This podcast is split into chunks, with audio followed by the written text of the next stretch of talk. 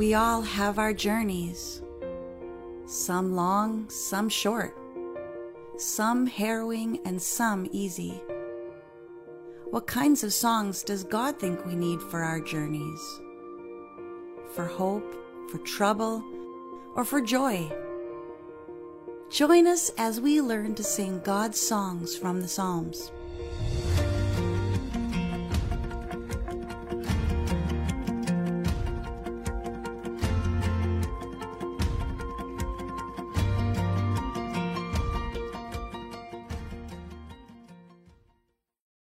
The tallest mountain I can remember being on is a mountain in North Carolina called Mount Mitchell.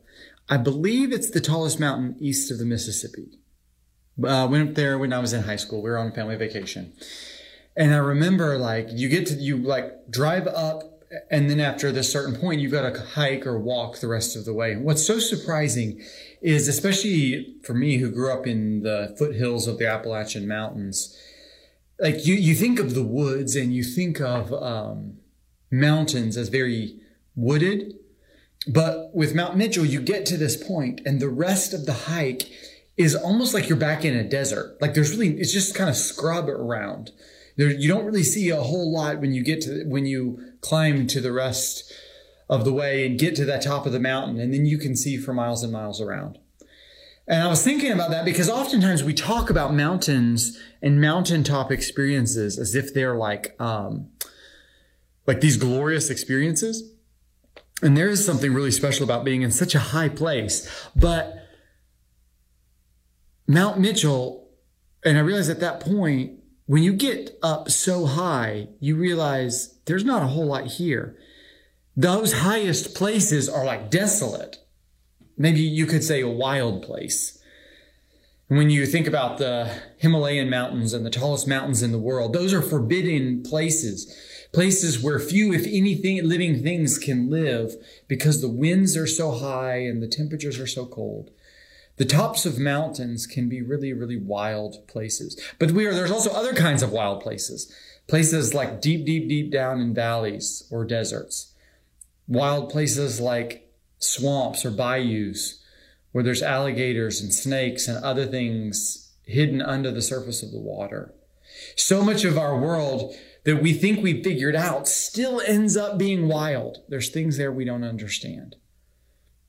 A lot of the time, our normal lives end up dealing with other kinds of wild places.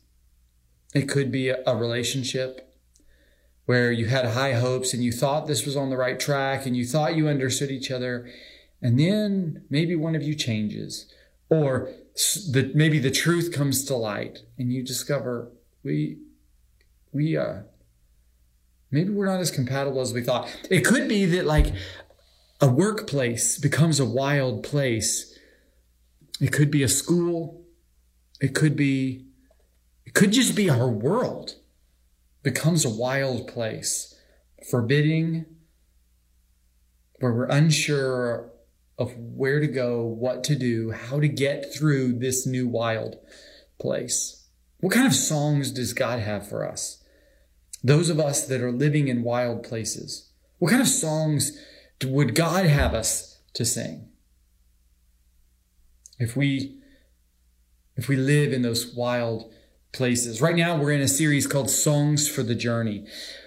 From Psalm 120 on, those are these are songs meant for the the pilgrims to sing on their way to Jerusalem. And we're coming to them and saying, God, what kind of songs do you want us to sing? God, what do you want for us to sing? And so today we're going to be looking at Psalm chapter 120. Psalm 120. Psalm 120 says, I call on the Lord in my distress, and he answers me. Save me, Lord, from lying lips and from deceitful tongues. What will he do to you?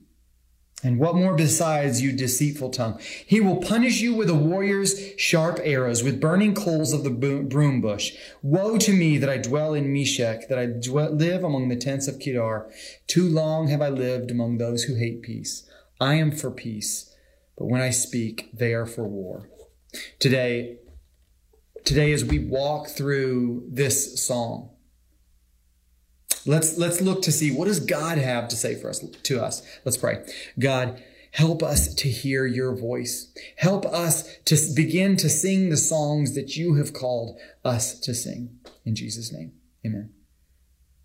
Psalm 120 is a, a song for wild places. This is what I love is the song of ascents don't just, they're not just like feel good. Oh, happy. God is glorious. Everything's great. We're, you know, we're just marching forward and everything's great. This is actually like, so for pilgrims, for people on a journey, God knows that a lot of us come from wild places. And I want to show you today four parts to sing, four parts of this song to sing from wild places. Four parts of this song to sing from wild places. Verse 1 tells us to look back on God's grace. When we are singing this song, we are called to look back on God's grace. Verse 1 I call on the Lord in the, my distress, and he answers me. This, this is pointing to this pattern of this is what has been my normal experience. I've called on God before, and he's answered me. I've called on God before and he answers me. I know that when I'm in a wild place, I'm going to remind myself of those places I've been before when God answered me from a wild place. This, it's this, this pattern that we're invited into is from distress to call on God and then look for God's answer. And so the normal Christian life that we learn right here looks backward. Normal Christian life looks back on God's grace, looks, looks back on what, how God has answered in the past and, and like banks on that fact, reminds us of that fact. That's the, that's the pattern that we see in the Old Testament. That's why God gave Passover to the people of Israel and called them to celebrate it every year. You see, Passover was the, the, the actual Passover was the 10th plague that God sent against Egypt. And he told the people of Israel to paint blood on the doorposts of a lamb. And then the, the angel of death passed over those houses and instead just went to the houses of the, of the Egyptians. But then that became a memorial to them year after year to celebrate this and remind them we once needed God's deliverance from Egypt and he answered us. The normal Christian life looks backward and says, God has answered me in the past. This is, this is how God treats me when I'm in distress. And so it is, it is right for you and I to recount to ourselves, and to our families, to our friends, God's answers. Gosh, God, how have you provided Oh, remember how God provided when we had that bill we couldn't pay. Remember how God provided when we were, our backs were up against the wall. Remember how God cared for us when we had nowhere to go. When we had no roof over our head, God sent us so and so. God sent us this. Like the, the call in Christianity, the call of God in this psalm is to say, remember when we needed comfort and God comforted us. Remember when God has done that. That is the first part of this song that we sing. We begin, we, we, we begin by looking back on God's grace. Then verse 2 tells us, what's the next part? We call for more grace. Verse 2 Save me, Lord, from lying lips and from deceitful tongues. So he starts out in wild places, in distress. And then this movement comes to, so I'm going to ask for more grace.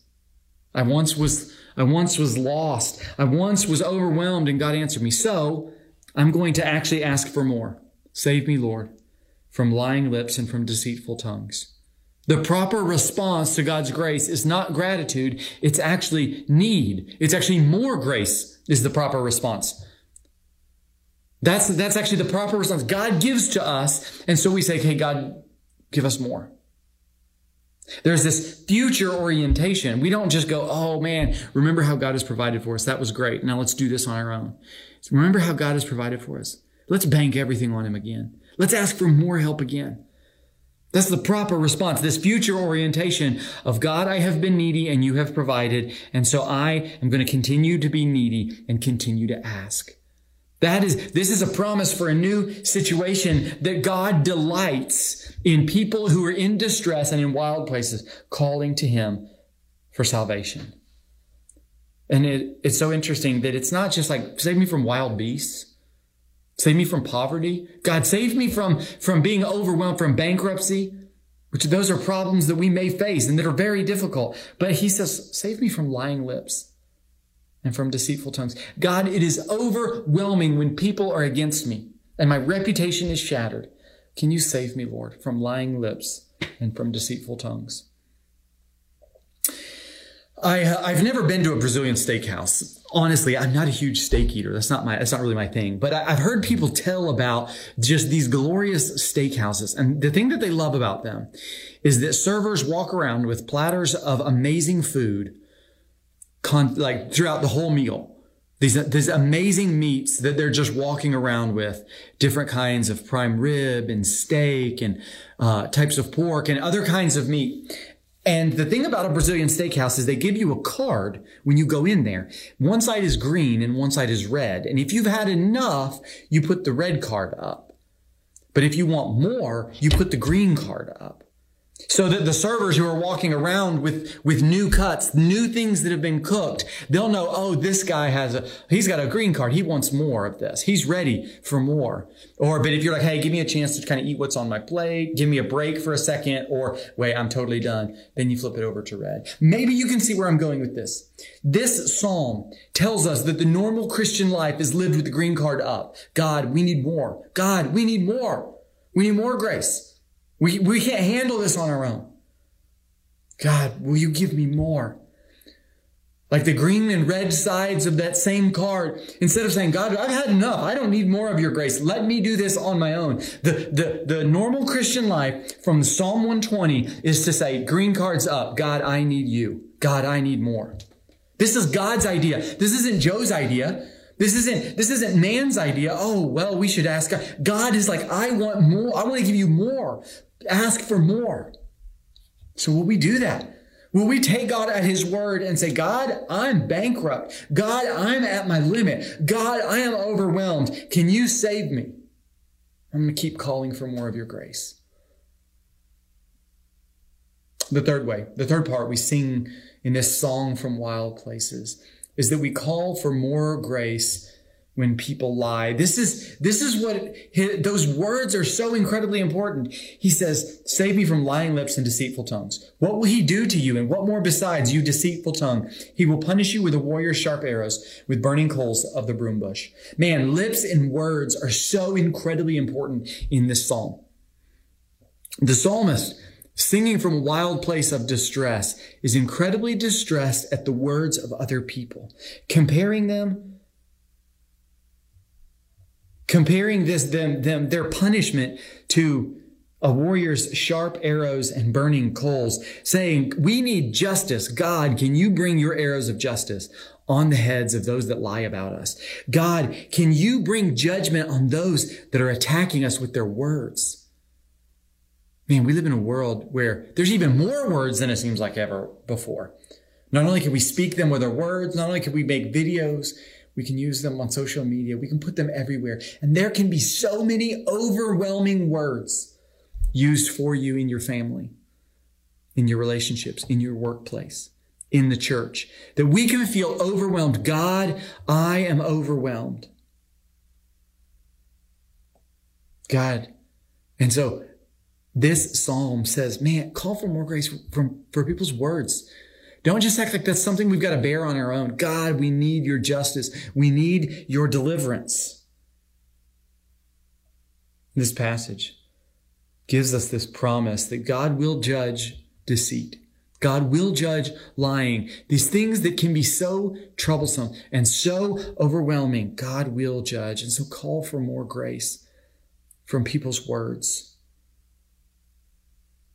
The call to us is to, to say, God, I'm going to put that in your hands, not in my own. God, I'm actually going to call for your deliverance, not trying to settle for my own grasping at my deliverance. I'm reminded of uh, times where my kids get into the middle of a fight. Somebody has misbehaved. And what what's both frustrating and very funny to me is the moment when one child's overreaction to somebody's misbehavior means that I have to deal with the overreaction, not with the issue at hand. When I was a kid, this was always the case. I was, I was the kid that would blow up when when somebody did something to me. But my reaction was so over the top that my parents were like, if you would calm down, I'll deal with the actual issue. And I was like, deal with the actual issue. Don't deal with me. Feel like sometimes we come to God like that. We're like, we're like, God, fix this issue. And he's like, can you slow down? Because this is my issue, not your issue. This is my issue. Let me handle justice in this matter, not you. Can we begin to say, God, I need your grace. I need you.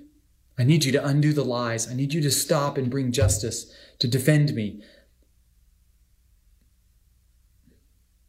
So the, the call to us is to say, is to call out to God in that place when words hurt so badly and the relationships get shattered by lies.